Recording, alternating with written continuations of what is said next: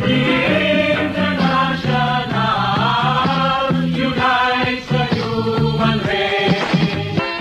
free to introduce yourself. Okay, so I'm Christian Høgsbjerg. I teach history and politics at University of Brighton in the UK.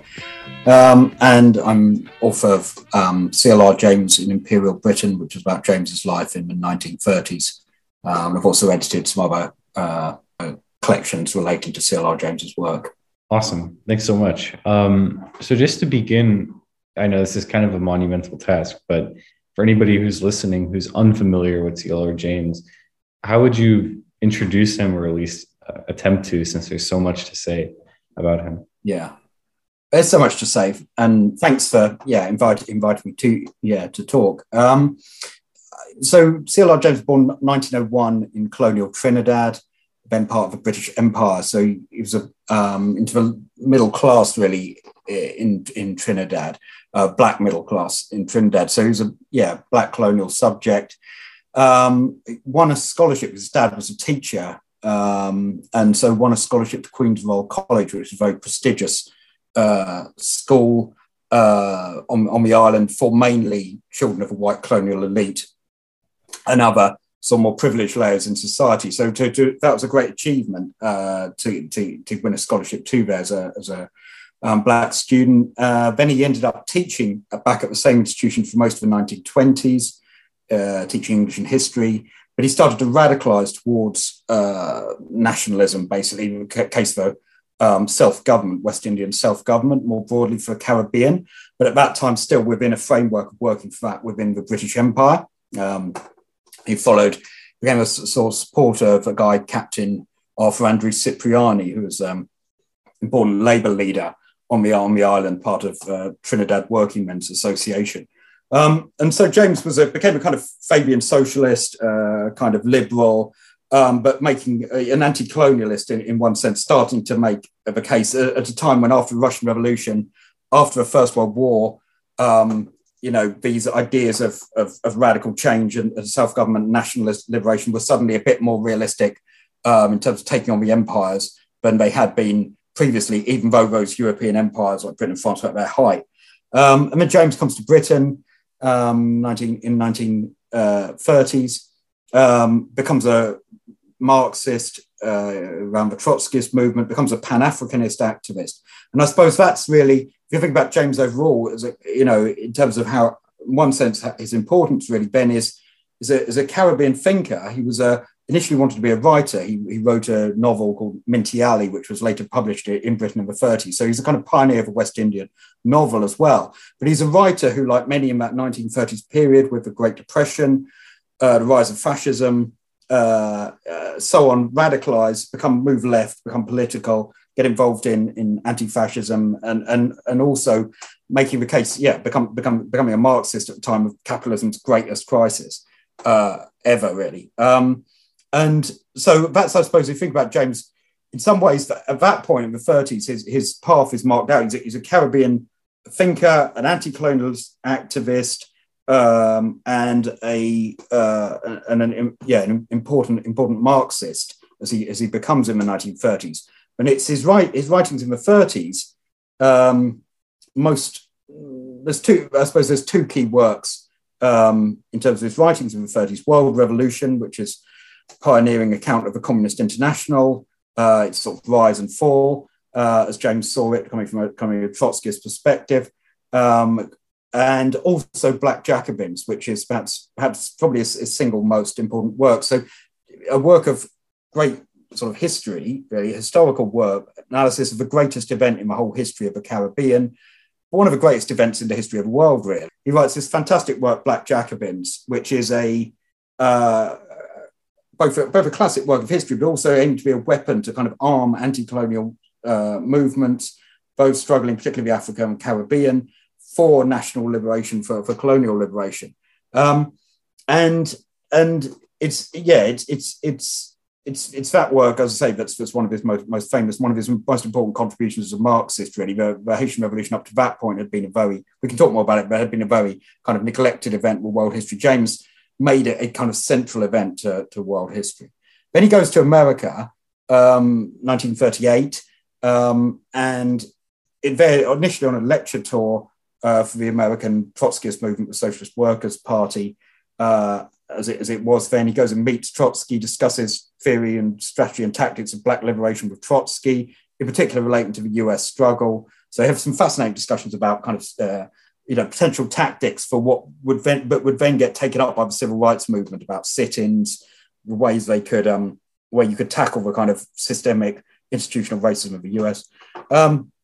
And in there, he also develops his, he just starts to develop the theory of state capitalism for understanding Stalinism and the Soviet Union, but also more broadly, as him working with people like Raya Danilevskaya and Grace Lee Boggs within the Trotskyist movement initially, and then breaking with the American Trotskyist movement. A sense of trying to make sense of our world, in world as a whole, really. So they also have a critique of kind of American Fordism, if you like, state, and as well out of that theory of state capitalism. So that's James's probably, the theory of state capitalism is probably most significant in some ways contribution as a Marxist directly, I would say, alongside his writings on Black history, Black liberation struggles. After that, the rest of his life is one where he eventually, under McCarthyism in the US, rise of McCarthyism, he's forced to leave the US in the 1950s, even though he's got a family. By then, he's married an American woman and had a child. It's still not enough to keep him in the US. So he returns to Britain, but then, the 50s, the rise of then the actual victory, the kind of victory of these national liberation struggles, decolonization as a process, both in Africa with people like Kwame Nkrumah in Ghana, people like Eric Williams in Trinidad, for example. Basically, he becomes a supporter of those kind of movements, if you like, but in some ways a vindication of his work in the 30s in the Pan-Africanist movement, alongside people like George Padmore and Yomo Kenyatta and people in Britain, small groups of Pan-Africanists in Britain. But he ends up having to break with those figures like Nkrumah and Williams because they become autocratic. In Eric Williams's case, he sides with the US in terms of the Cold War and so on. And so he has to break with those figures ultimately. It becomes the rest of his life is kind of an independent kind of Marxist, really, around kind of small groups in the US, in Britain, small groups of followers in the Caribbean, other countries. But he's essentially, then I suppose his final, in some ways, his other really significant book, which we should mention, I suppose, which is again an interesting book for people who have never come across James to read, is Beyond a Boundary, which is 1963, about cricket. So I don't know how well it would go down with America in America necessarily, but in terms of understanding cricket historically, so relating sport to society more generally, how it evolved, but also particularly the way that the dynamics of playing cricket in the Caribbean at the time of colonialism, how race and class were tied up and played a critical role really in cricket, in a fundamental role on all sorts of levels. Eventually, James was involved in a campaign to get a black captain of the West Indies cricket team in the 60s, Frank Worrell, which was symbolically long overdue, but symbolically important, another important victory in the struggle against colonialism in a way. But, in some ways, that's his other work, which means he's quite well known to fans of cricket, which I agree there might not be many in the US, but it's also a nice autobiographical work. It gives a sense, particularly a very rich sense of James's early life in Trinidad, growing up, all the contradictions of colonialism and how he began to become an anti-colonialist. So it's nice work for those that are wanting to get more into Caribbean history as well. Well, thanks so much for that kind of synopsis of his life. And I'd love to go a little bit more into the details. In particular, I'm interested in his encounter with Marxism and when he began to immerse himself in theory. Did it begin when he arrives in Britain in the 1930s? Or, what are his introductions to it in Trinidad itself when he's learning? Is he a non-Marxist when he's learning in Trinidad and then reaches the UK and is, you know, having an encounter with Marxism and Trotskyism? That's a really, good question, really interesting question. I mean, you know, James had this very fine kind of education, but it's a kind of public school, you know, education. So not particularly, they wouldn't exactly point people towards radical figures, but nonetheless, you'd have a broad education. So it's not the case that James would have known about Marx and stuff. Obviously, the Russian Revolution happened when he was growing up at school. He would have, you know, figured that a little bit at all. You know, it had its impact. There were big strikes in Trinidad, workers' strikes in 1919 in particular.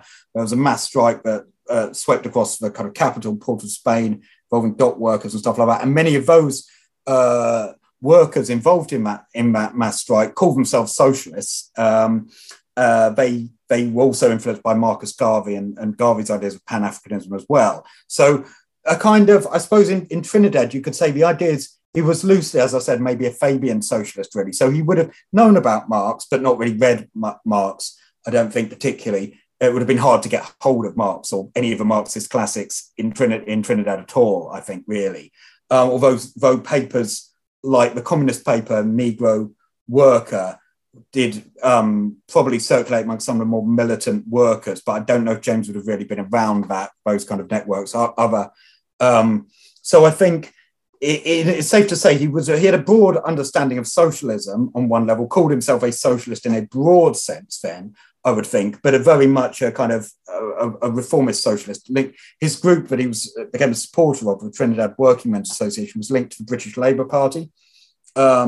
And so very much a kind of parliamentary socialism. They actually, you know, they had great hopes in a Labour government coming to being in power in Britain, and actually that would be the way of getting colonial liberation, or at least some kind of autonomy within the British Empire and some work rights for workers and so on. You have to remember, workers in the 1920s in Trinidad didn't have a vote, you know, like, you know, in Britain, they would just got the vote by then. It was essentially a dictatorship. A small layer of richer people did, but it was still very dictatorial as a British colonial regime. And so I think in Trinidad, he would have had some idea of Marx and the Russian Revolution, but they'd have been people kind of in the sense of, it's something that all, you know, a lot of students around that time, a lot of, James didn't go to higher education, but a lot of young intellectuals would have had a broad sense of who Lenin was, who Trotsky was, who Marx was. But they hadn't really, you know, he wouldn't really read it with any particular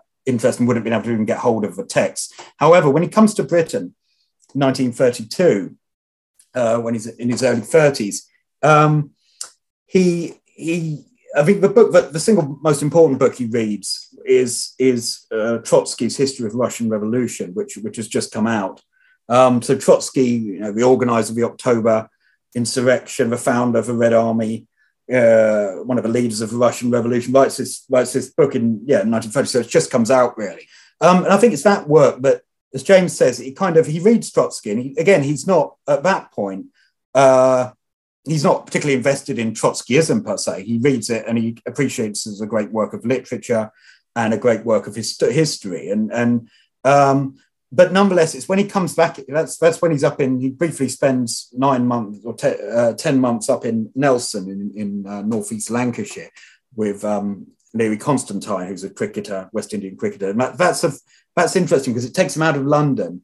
It takes him into a very kind of working class cotton textile town. There's big strikes, there's strong trade unions there, and James has all sorts of discussions then within people who are mainly around the Labour Party, but also around the Independent Labour Party.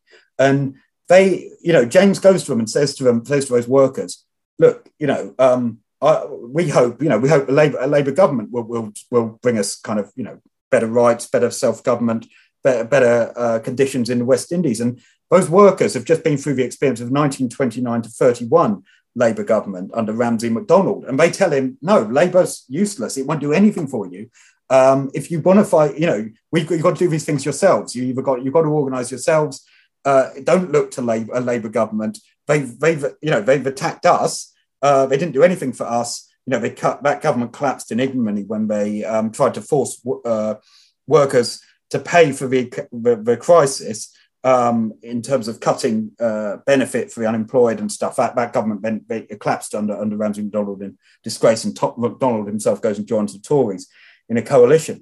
And so those workers basically tell him, don't look to Labour really at that point. So he's having interesting conversations. He's learning a lot about Labour movement, socialism, and stuff. And he's reading Trotsky and thinking about what Trotsky's saying. And Trotsky's obviously giving a sense of Marxism, giving a sense of revolution there. But then I think it's really when he returns then to London after that, and he enters a very much more, he's moved on a bit more politically. He's less tied to Labour, he's looking to more radical groups, if you like, and more radical anti-colonialists in London.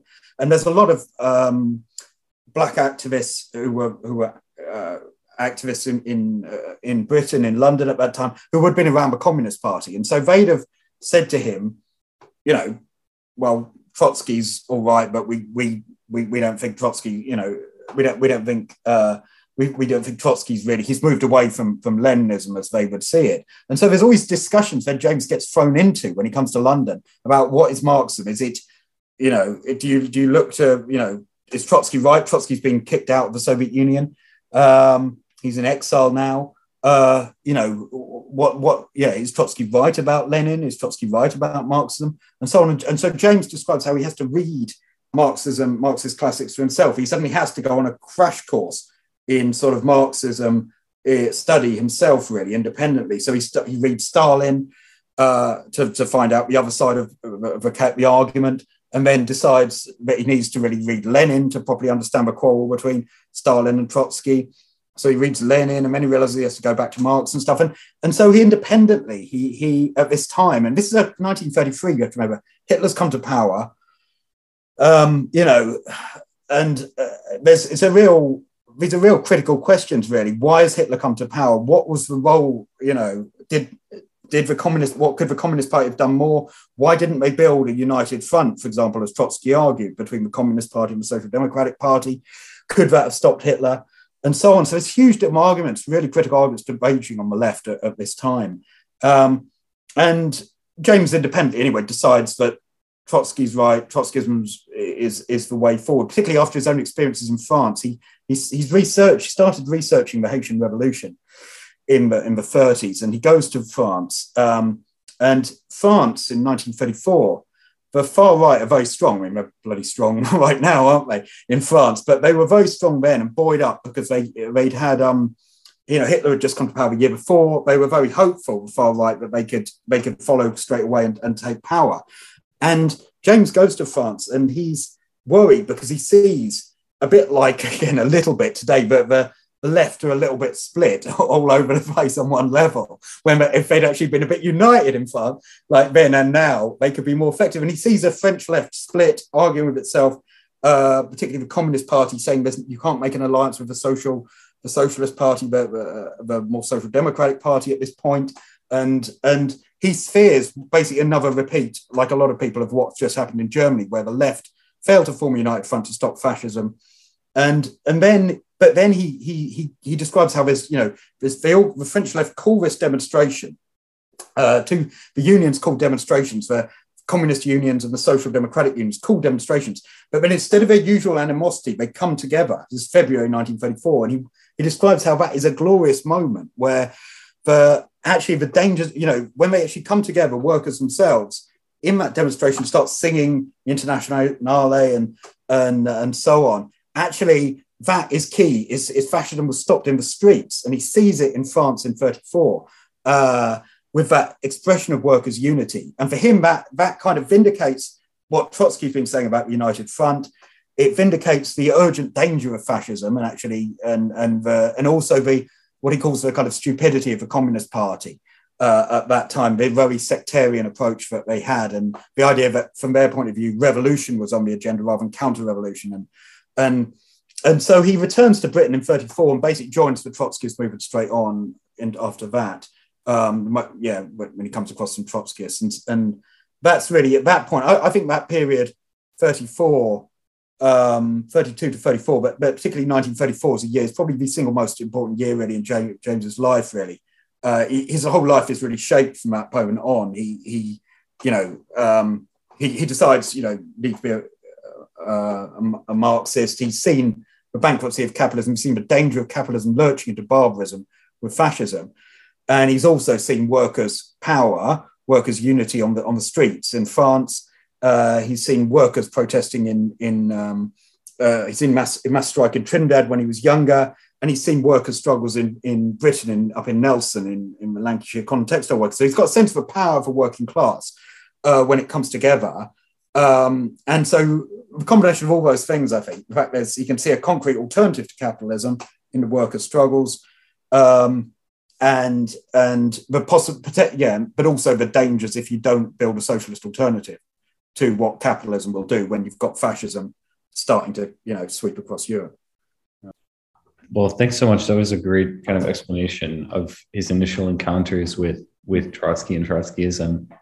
I'm curious then to take it a little further chronologically and ask, so you mentioned the meeting with Trotsky. I'm really interested in that. And in addition to that, when he arrives in the United States and he begins, encountering Trotskyism in the US, also you mentioned about his collaboration with Raya Duyanevskaya and Grace Lee Boggs. So the Johnson Forrest tendency. And with that, I'm interested in asking really about what he talks about when he meets Trotsky. And in addition, when he's forming this tendency, what his main theoretical disagreements with Trotsky are, why he ultimately breaks with him as he does in state capitalism and world revolution.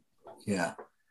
Thanks. Yeah. A lot there. So, I mean, James comes to, basically Trotsky, wants to meet James, and because James is, by the 1938, he's one of the leading Trotskyists in terms of, and probably the only person who significantly contributed theoretically in this book, World Revolution, as well, and also he's aware that the American Trotskyist movement has not done enough. It can arguably never do enough, but you can never do enough on this question. But the arguably has not done enough to relate to the question of black liberation and race in general in the US when that is such a critical question.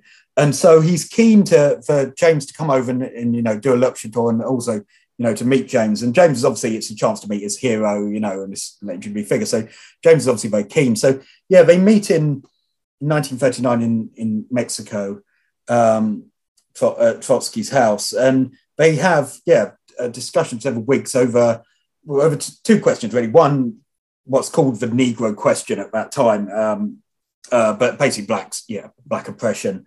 In the US and the ways around it and the way to counter it, and it's fascinating really, because discussions you can read, people can read some of the transcripts themselves, because it shows essentially they're kind of James is kind of new to America and the American context. He's gone on a brief tour of kind of the American South. He's got some sense of the high levels of racism, which are unlike anything he's ever experienced in Britain or even in Trinidad. And James really develops with Trotsky this idea that really you should recognise black self-organisation is key. You should support as Marxists black self-organisation as a key thing for fighting racism, but also I'll read the little quote if I may, because it's probably better. This comes from James's statement, a revolutionary answer to the Negro problem in the United States, which was given in 1948. It builds on Lenin really, but it also just comes out of it summarizes in many ways the discussions he's had with Trotsky, who's kind of in agreement with it. So he says, and I'll quote, and obviously use an anachronistic language because it's of the time. So he says, we say, number one, that the Negro struggle, the independent Negro struggle, has a vitality and a validity of its own, but it has deep historic roots in the past of America and in present struggles. It has an organic political perspective along which it is traveling to one degree or another, and everything shows that at the present time it is traveling with great speed and vigor. We say, number two, this independent Negro movement is able to intervene with terrific force upon the general social and political life of the nation, despite the fact that it is waged under a banner of democratic rights, and it is not led necessarily either by the organized labor movement or the Marxist party. We say number three, and this is most important, it's able to exercise a powerful influence upon the revolutionary proletariat, but it's got a great contribution to make to the development of the proletariat in the United States, and it is in itself a constituent part of the struggle for socialism. And those kind of writings about, championing kind of black liberation, seeing it as kind of something that, contributes itself to the struggle for socialism in a sense, and building on Lenin's idea of basically, you support national liberation struggles, even if they're not led by socialists or whatever. If you think about Lenin on Ireland and the Easter Rising, you support those struggles, whatever the leadership, unconditionally, but then kind of critically within that. But it's a sense of, I suppose, most writings particularly enabled the Marxist movement. I'm not saying it did it perfectly. To things like Malcolm X later on, for stuff at a time when most other organisations on the left had a quite a dismissive line to someone like Malcolm X. Some even saw him as a kind of black fascist, essentially unable to understand that really someone like that is on a journey, is on a so actually through his experiences, Malcolm X obviously was moving very closer to revolutionary politics. Well, he was a revolutionary to it, and it also meant other groups, for example, would like the League for Revolutionary Black Workers, more in Detroit and things like that. They were obviously inspired by sort of James's writings as well later on. So it enabled, it was a much better than basically the left had really up to that point, I would say. But what James was able to do to the American SWP, pushing it, take question of race seriously and to try and organise. And I mentioned earlier, they had discussions about tactics as well around tackling with sit-ins potentially against Jim Crow and so on. So, which would be taken up. They were very, it's abstract on one level, quite small. James wasn't, because he was under a pseudonym in America. He was under the name J.R. Johnson. Hence, you get the Johnson Forrest tendency with Red on Upskirt Forrest. But he wasn't, because he was there. He had to avoid the attentions of the state, the American state, the FBI, and so on, because he was there illegally, really, as an immigrant. So he couldn't play a role, as easily, directly as an activist, if you like, in the US in that way, unfortunately. But he as a theorist and stuff, he wrote a lot on race in the US in that period. I was curious about the fact of C.L.R. James' transition to focusing more on not necessarily just African revolutions, but Pan-African revolts in general. And so it seems to me like later on, he takes more of an approach focused on, of course, he writes Black Jacobins and focuses on Haiti. And then he has a text, Pan-African Revolts, which is looking more into the conditions on the African continent, in addition to the situation of African-Americans. It was interesting to me to find out that Walter Rodney was a student of C.L.R. James. And I wonder how, if you know anything about their kind of interaction and whether they influenced one another, because of course Walter Rodney would pick up that subject, and it seems like they had similar kind of engagement over that subject, and also maybe a little on the previous one. They, Walter Rodney has a text on his opinions on the Russian Revolution, and it seems to engage with C.L.R. James a little bit. So I don't know. That's kind of a like multiple subjects, but I'm really interested in their interaction and just C.L.R. James transitioning into focusing more on Pan-African Revolution later on. Thanks. No, really good. Yeah, really interesting. Question on James. I mean, James becomes a Pan-Africanist in the 30s really period. So he's already engaged meeting African students in London, people like Yomo Kenyatta, as I mentioned earlier, from Kenya. And working alongside people like George Padmore, he's involved in all sorts of Pan-Africanist organisations in London in the 30s, like International African Friends of Ethiopia, around campaigning in defence of Ethiopia against Mussolini's war. There, he's involved in the International African Service Bureau, which works ultimately James has moved to America, but it paves the way for the 5th Pan-African Congress in Manchester, but Padmore organises alongside Kwame Nkrumah, W.B. Du Bois comes across from the US to that, Amy Ashwood Garvey, first wife of Marcus Garvey's there, a whole range of Pan-Africanists. So really, in some ways, you know, James is involved, and he writes that book, History of Negro Revolt, later published as History of Pan-African Revolt in the 1930s and 1938, the same year as Black Jacobins. And as you say, it covers African struggles, class struggles, particularly like, for example, Zambian Copperbelt miners, struggles under colonial rule there. So it's you know, James is interested in you know, in Pan-African and African liberation, you know, goes back to the 30s, and that, you know, probably trace it back to Trinidad on some levels as well. But I think it's really, yeah, as you say, it's once you get after the Second World War, 1950s period, it's you know, Nkrumah's Ghana is a breakthrough. Actually, James's little book, Nkrumah and the Ghana Revolution, has just been published in a new edition.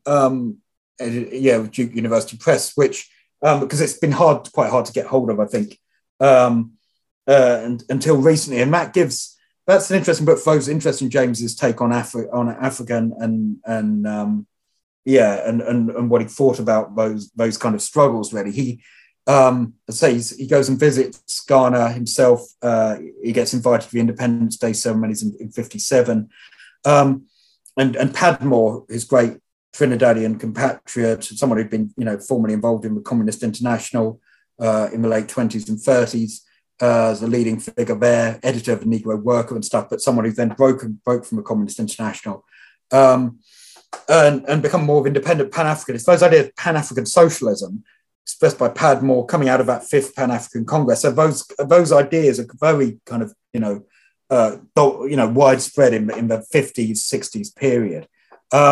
And symbolised, you know, hopes in Nkrumah, and but also reflect to some extent people like Lumumba and so on in Congo, elsewhere. So James, James by the 60s, James is, because of the failures of people like Nkrumah, actually by then James is his break with Eric Williams back in Trinidad, where he's gone back and worked with Williams for a bit as well. I mean, James by the 60s is trying to, regain a bit more of his Marxist politics again, trying to think, look, you've got to be clear on Marxism again and what that actually means in this new context, given, you know, we've had these great victories in the struggle against colonialism now, but now, you know, actually, what are the struggles that are going to take place once you've got independence, really? How are you going to get working class, an actual meaningful, make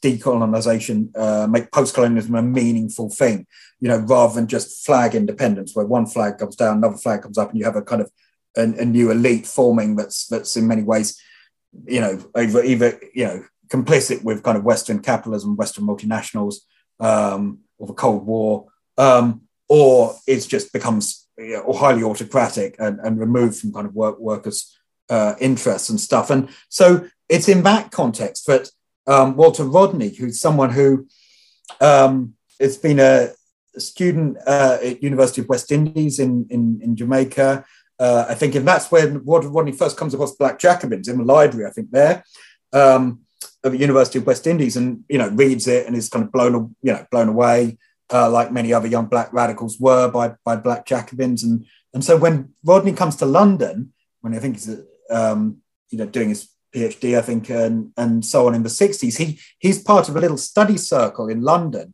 of young black radicals from the Caribbean, in particular, but other places as well, who would gather at the house of C.L.R. James and Selma James, and they'd have these kind of Marxist classes and stuff. And so Rodney is there as a kind of student, you know, in some ways, learning. But Rodney himself is someone who, because he's had his own experiences of struggle at University of West Indies and so on, is someone who is not, he's never exactly a complete, you know, devotee of James exactly, and James's exact take on Marxism. You know, Rodney's someone who's reading it, is really impressed by James, but is also, you know, coming at it things from his own kind of you know, more independent perspective as well, really. So he's someone who's inspired by James. There's a really great essay, if people are interested, in a little book, probably quite hard to get hold of now, in the 80s, called C.L.R. James, His Life and Work, edited by Paul Buell. It's a really excellent introduction to James. It's got full of little essays by people who knew James closely. It's got an essay there by Rodney, I think, on James a bit, but on James's writings on Africa in some ways, on Pan-African revolt in particular.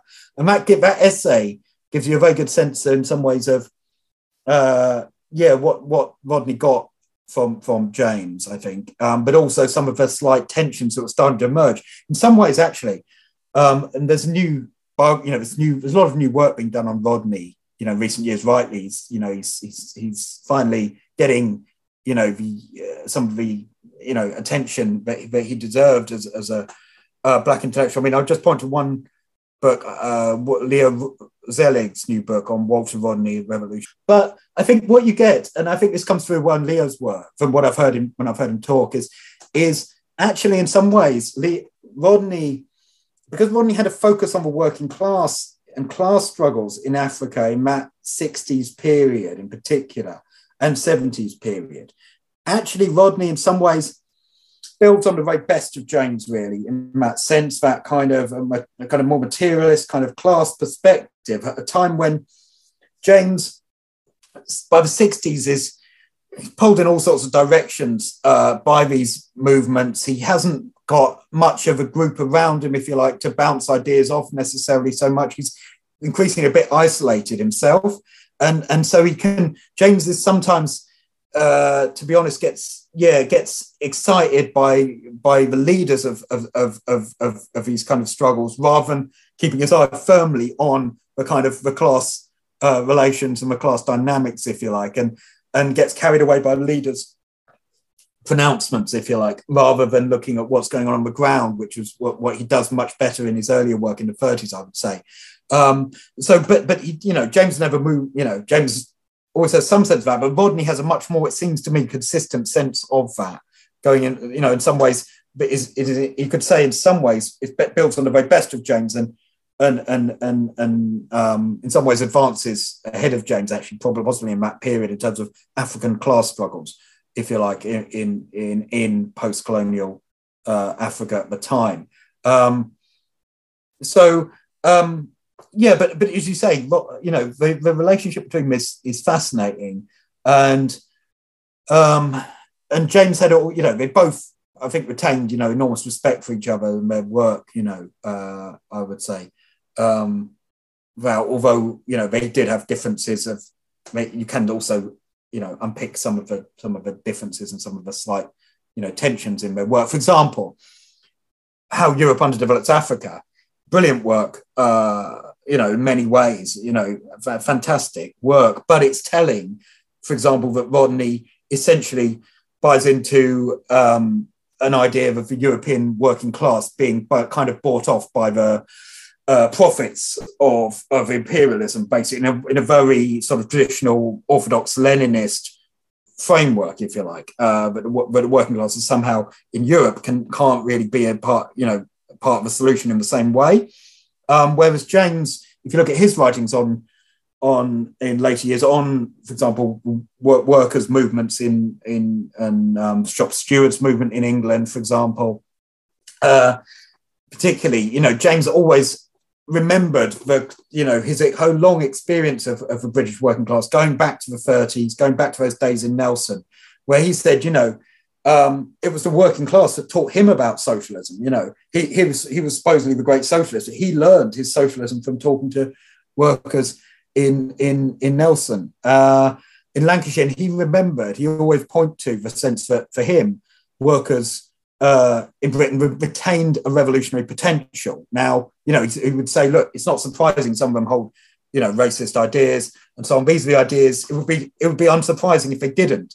You know, in many ways, the dominant ideas of, you know, ruling, you know, society, the ideas of ruling class, it'd be unsurprising if British workers didn't buy into some of the nationalism, some of the racism and so on. However, he said, look, there's always this other revolutionary tradition among the British working class. You go back to Chartism, you go back earlier to the English Revolution, which James was always quite excited about. And so because he had that sense of revolutionary history, about long durée, partly, I think, because of his reading of Hegel as well, James always retained a kind of optimism where others, you know, in optimism and revolution, really, and the ideas of revolution and revolutionary possibilities at a time when, particularly in later years, much of the left started to give up and their hopes on revolution, basically, and particularly the idea of workers' revolution in the West. James, interestingly, would, because of his experiences when you had mass class struggles in the 30s and in Europe, you know, you had the Spanish Civil War, you had, you know, the Popular Front government being formed on the back of mass strikes in France in 1936. You had great moments as well in the 1930s of revolutionary hope in Europe, you know, and James would always be able, you know, because he'd seen it for himself on one level, those mass struggles in Europe among workers could never completely write off the European working class in a way Rodney, I think, perhaps because he never saw those struggles himself, you know, was more prone to do. So there are differences as well. James better on the European working class, Rodney better on the African working class, maybe. Yeah. I guess my last question would be on something you just noted. You mentioned his work on Hegel a little bit, and I think that's also been something that people have been not necessarily like rediscovering, but, you know, it's kind of emerged a little bit more, his work on Hegel and Lenin. I wonder if you could talk a little bit more about his perspective on dialectics. He I think, from what I understand, was very, very much committed to this idea. And he also considered himself a Leninist, in spite of not necessarily agreeing with Lenin on a lot of things politically, but perhaps he agreed with him on his reading of Hegel. Yeah. So yeah, I'd be really interested in that. And, you know, what would you have to say about Hegel and Lenin? It's fascinating. I'm actually just reading a book, which is just been published, called Raya Danowska's Intersectional Marxism. It's an edited collection, and that goes, I mean, that explores obviously the differences that came out between Danowska and James over Hegel ultimately, but nonetheless gives a sense of why they turned to Hegel, really. I mean, in some ways, you know, just as, you know, Lenin turned to Hegel during the First World War to really try and grapple at a real deep moment of crisis, you know, where you have a kind of inter-imperialist war going on, raging, and actually the number of people who are Marxists holding on to a kind of properly internationalist perspective on this in terms of anti-imperialism are really quite small and can feel a bit marginalised. And that was certainly the case in, you know, the number of people that, you know, who took a real clear internationalist position opposing the First World War on the socialist left was really very small indeed. And Lenin, one of them, felt very isolated. And in that moment of kind of despair, really, when, you know, it seemed like something like the German Social Democratic Party, but it's been this great hope for Marxism, been this mass party of all Marxists, how that could then vote for a war. And just show that it had been this complete negation of everything it's supposed to have stood for in terms of internationalist principles. That sense of crisis for Marxist movement at that moment, and have turned to Hegel, Lenin's turned to Hegel.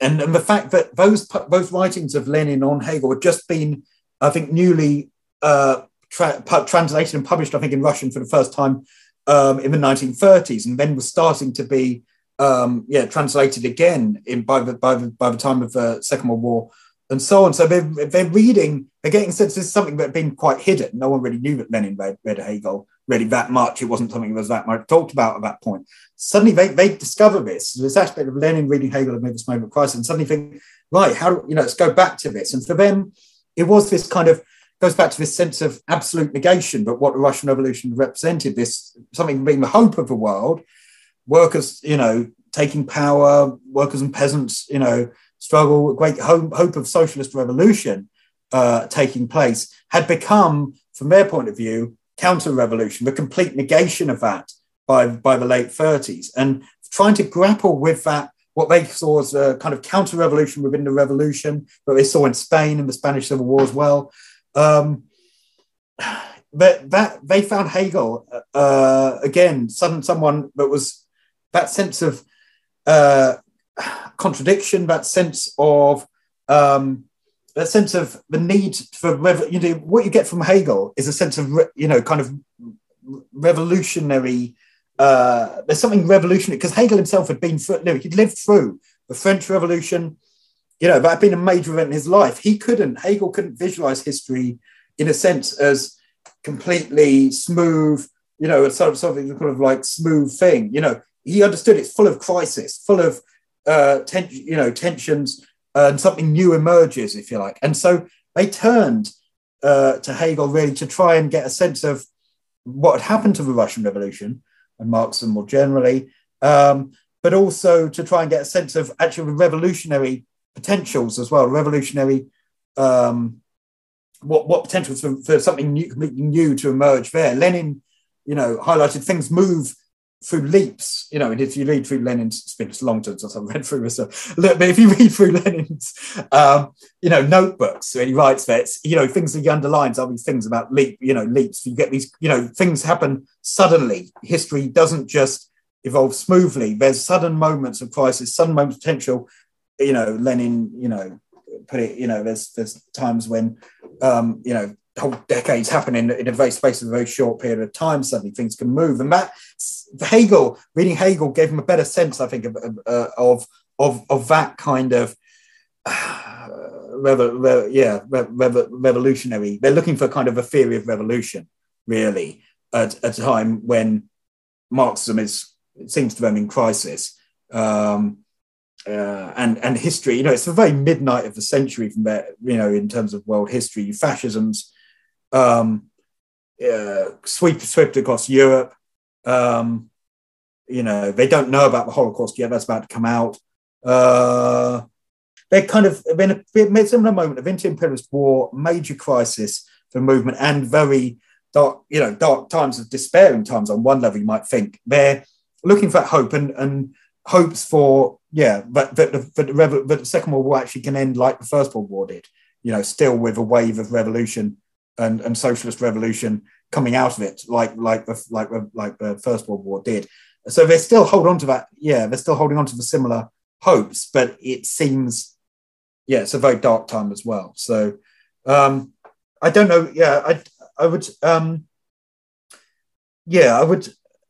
I would say it's broader. Just final point. I would say it's their reading of Hegel is also akin with their reading of the early Marx as well. They do in this period. They're going back to the Marxist classics as well. They're going back. Marx's writings on alienation, his economic and philosophical manuscripts have also just been translated, and they do some of the first translations back into English. They're going back to trying to understand a more humanist sense of Marx as well, a sense of Marxism that's not just concerned with dry political economy, but a Marxism that's actually rooted in real human beings' experiences and writings on alienation and potential for actual human beings to kind of creatively kind of flourish themselves under socialism, and how capitalism holds back that, and that's the sort of one of the greatest crimes of capitalism, really. But it so degrades the worker as experience of worker at the point of production. But it stops that kind of potential for human flourishing, for a clearer sense of what the potentials for humans to achieve and to themselves. Collectively. So it's part of akin with the work of going back to, as you say, like Lenin, early Marx, and Hegel. It's all part of akin of trying to look at going back to classical Marx and to try and make sense of a very crisis as they see it that the world is in, and the need to try and renew Marx's theory again. That's obviously their project. I would say one thing as well, one final thing, I mean, that also I've just been reading really interestingly is James's work on, if you're interested in American, he writes little book, American Civilization, which is kind of an uncompleted work, but Mariners, Renegades, and Castaways is a very interesting study of Herman Melville's Moby Dick.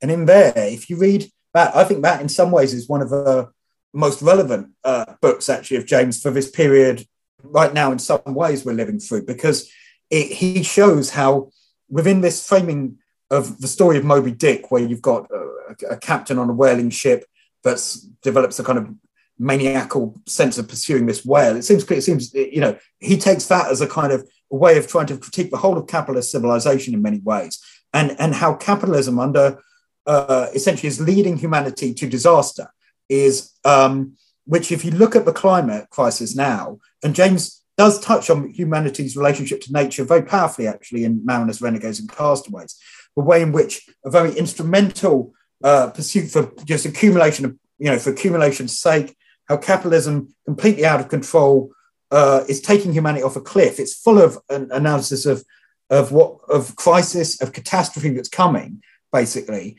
unless you make this break with capitalism. And actually, the hope, he says, lies with the crew of the ship, the Pequod, in Moby Dick. It's they are the, you know, the wretched of the earth in some ways. They are the they're symptomatic though of a multinational working class. Is how Melville describes the crew in some ways on the ship of the Pequod, and James's hope, like, you know, lies in those Mariners, Renegades, Castaways, lies in like the crew themselves on the ship taking control before it's too late. So I would say, actually, in some ways, for the period of real crisis in terms of climate that we're living through, Mariners, Renegades, and Castaways is actually a work of James that can really speak in many ways to us today very powerfully. About how if we're going to try and have a sustainable future on the planet, you actually need kind of workers' power and workers' revolution against that. So that would be, I'd say, one book that's I haven't mentioned, but I would say is also comes out of that American period, whereas all but also gives an interesting sense of James's Marxism. And it was also just a fascinating work of literary criticism per se. It's got some of the most powerful passages I've read of James, as just of the sheer beauty of James's writing. You know, it's worth remembering James was a writer. You know, Trinidad, he wrote this novel. His writing is alongside, you know, his Marxism, I think, is also makes him as a Marxist, particularly. You know, he's a joy and a pleasure to read, really, in many ways, just the style of writing and the power of it, yeah. Thanks so much. And I have heard of Mariners, Renegades, and Castaways before, and thanks for that recommendation. I guess my last question would be sort of a short one, but just in summary, you know, for someone today, what is the relevance of, you were mentioning a little bit of relevance of reading C.L.R. James as a Marxist, as an anti-colonial writer. And in addition to, as you were talking about, trying to come up with a theory of revolution, think about him as a thinker from the global South and writing in many ways and contributing to revolution sort of in a universal way, but in a lot of his writing on Africa or on Haiti, sort of contributing to a reframing of conversations of revolution around the Haitian Revolution. So yeah, that would be my last question.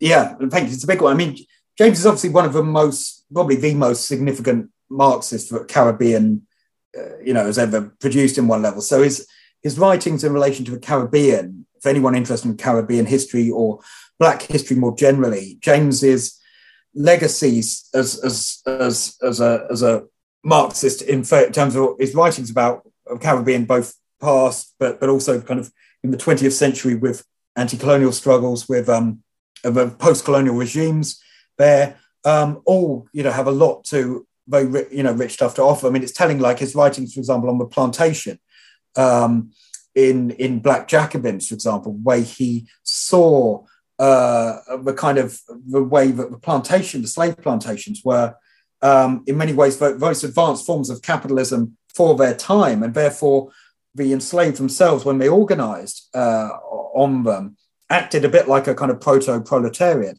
But that sense of understanding plantations, for example, again, you know, speaks to us, you know, today when people are theorizing around climate change and the origins of that and periodizing that through going back to seeing the role of role played by European colonialism in terms of devastating effects on the Caribbean in terms of slavery, obviously, but also essentially you have monocultural production there, soil erosion and stuff. Now, the way that, you know, in the world today, global warming means that Caribbean islands are going to be some of the hardest hit by catastrophic climate change. You know, it really is rebellion or extinction, really, in many ways, writ large in those regions.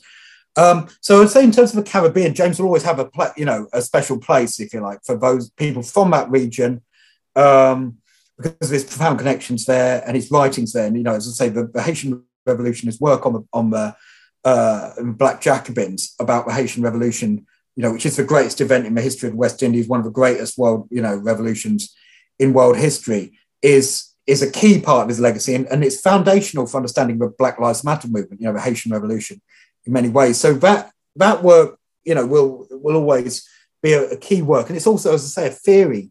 You touched on your other point about colonial revolution. It's kind of a handbook in many ways for colonial revolution. It's full of really rich lessons, you know, in terms of anti-imperialism as well, for imperialism today. If you think about, you know, Russia's war on Ukraine, for example, today, you know, it's full of rich lessons. If you want to defeat an imperialist power, the ways to do it and the ways not to do it, you know, don't rely on other imperial powers coming in to try and get help, you know, try and defeat these powers yourselves, you know, I mean, look to your own strength, look to trying to make common cause with Russian working class, for example, here, you know, they're full of rich anti-imperialist lessons, you know, that can still, you know, speak in many ways in different contexts. I would say that. I mean, in terms of, I mean, more generally, I suppose it's, you know, his contribution on his theory, contribution to theory of state capitalism is also a, you know, significant contribution. But again, it's going to be contested, isn't it? Because different Marxists are going to, you know, that's something to engage with. But, you know, Jay, you know, from the time he lived in the 20th century, that question was a key question in terms of understanding, grappling with Stalinism. You know, James made it kind of important, I think, contributions to developing the theory of what Hal Draper once called socialism from below. You know, the idea that actually socialism, Marxism, is about the emancipation of a working class, you know, self-emancipation of working class, you know, the sense that it's workers themselves that have to liberate themselves. It's the, you know, it's the oppressed that have to be the ones that's central to fighting against, you know, oppression as well. And that sense of self-emancipation is at the heart of, I think, a lot, you know, James's writings. It gives you a real powerful sense of, I think, all of his writings in a way, but, you know, really you can't have kind of hopes that some great leaders, whether some social democratic leader or some kind of state machine is going to come and deliver socialism for you. It has to be something workers and others do for themselves. They have to be central to that themselves. And I think all of James's writings speak infused with that real sense of socialism from below. So I would probably say those were kind of contributions. But his whole life, I just wanted to mention, I mean, there's a new book that's come out. I was going to mention this, by John L. Williams, called C.L.R. James and Life Beyond the Boundary. It doesn't get into Marxist theory and revolutionary theory, perhaps at the level some would like. But if you want a one-volume thing, new biography that's come out, but really you want to know what James was doing in whatever year, you want to know what his relationships were with others, people like, you know, Rodney, it's a brilliant guide to that. It's kind of full of some fantastic research. You know, for example, what was James's response to Enoch Powell's Rivers of Blood speech in 1968? You can go, you know, you can go to the book and you can find it, or at least be pointed towards, you know, the kind of thing that James would say, and be encouraged to actually go and read James yourself for yourself. I think I'd say read James for yourself would be another thing people should, do, because it takes you on a journey, it takes you to the Caribbean, it takes you to Herman Melville's Moby Dick, it takes you to Black struggles, Black history, past, present, and future. It takes you, as you say, to things like the Ghana Revolution. It takes you to all manner of cultural questions. James was an incredibly cultured Marxist who wrote on, Michelangelo, wrote on Picasso, wrote on ancient Greece. He was inspired by some of the forms of democracy. Very limited democracy, we would say, around slaves didn't have democracy, women didn't have democracy. He was very inspired by what small communities could do and the very origins of democracy and democratic kind of forms of government. Every Cook Can Govern is this little pamphlet he wrote then. That's also a nice little thing to read. And it's taking a quote from Lenin, Every Cook Can Govern, which really sums up, I think, James's whole... Yeah, it's a key phrase for understanding the whole of James, really, in many ways. That sense of belief in ordinary workers and their abilities and capabilities to change the world is there in James, really, and it remains why like him, like many other Marxists, remained inspirations, I think. Yeah. Well, thank you so much. I really appreciate it. There's so much more to say about C.L.R. James, but unfortunately I have to go. But I really appreciate it. I'd love to stay in touch as well. Yeah, of course. Yeah. And yeah, thank you so much. Have a great rest of your day. And you, take care. Thanks again.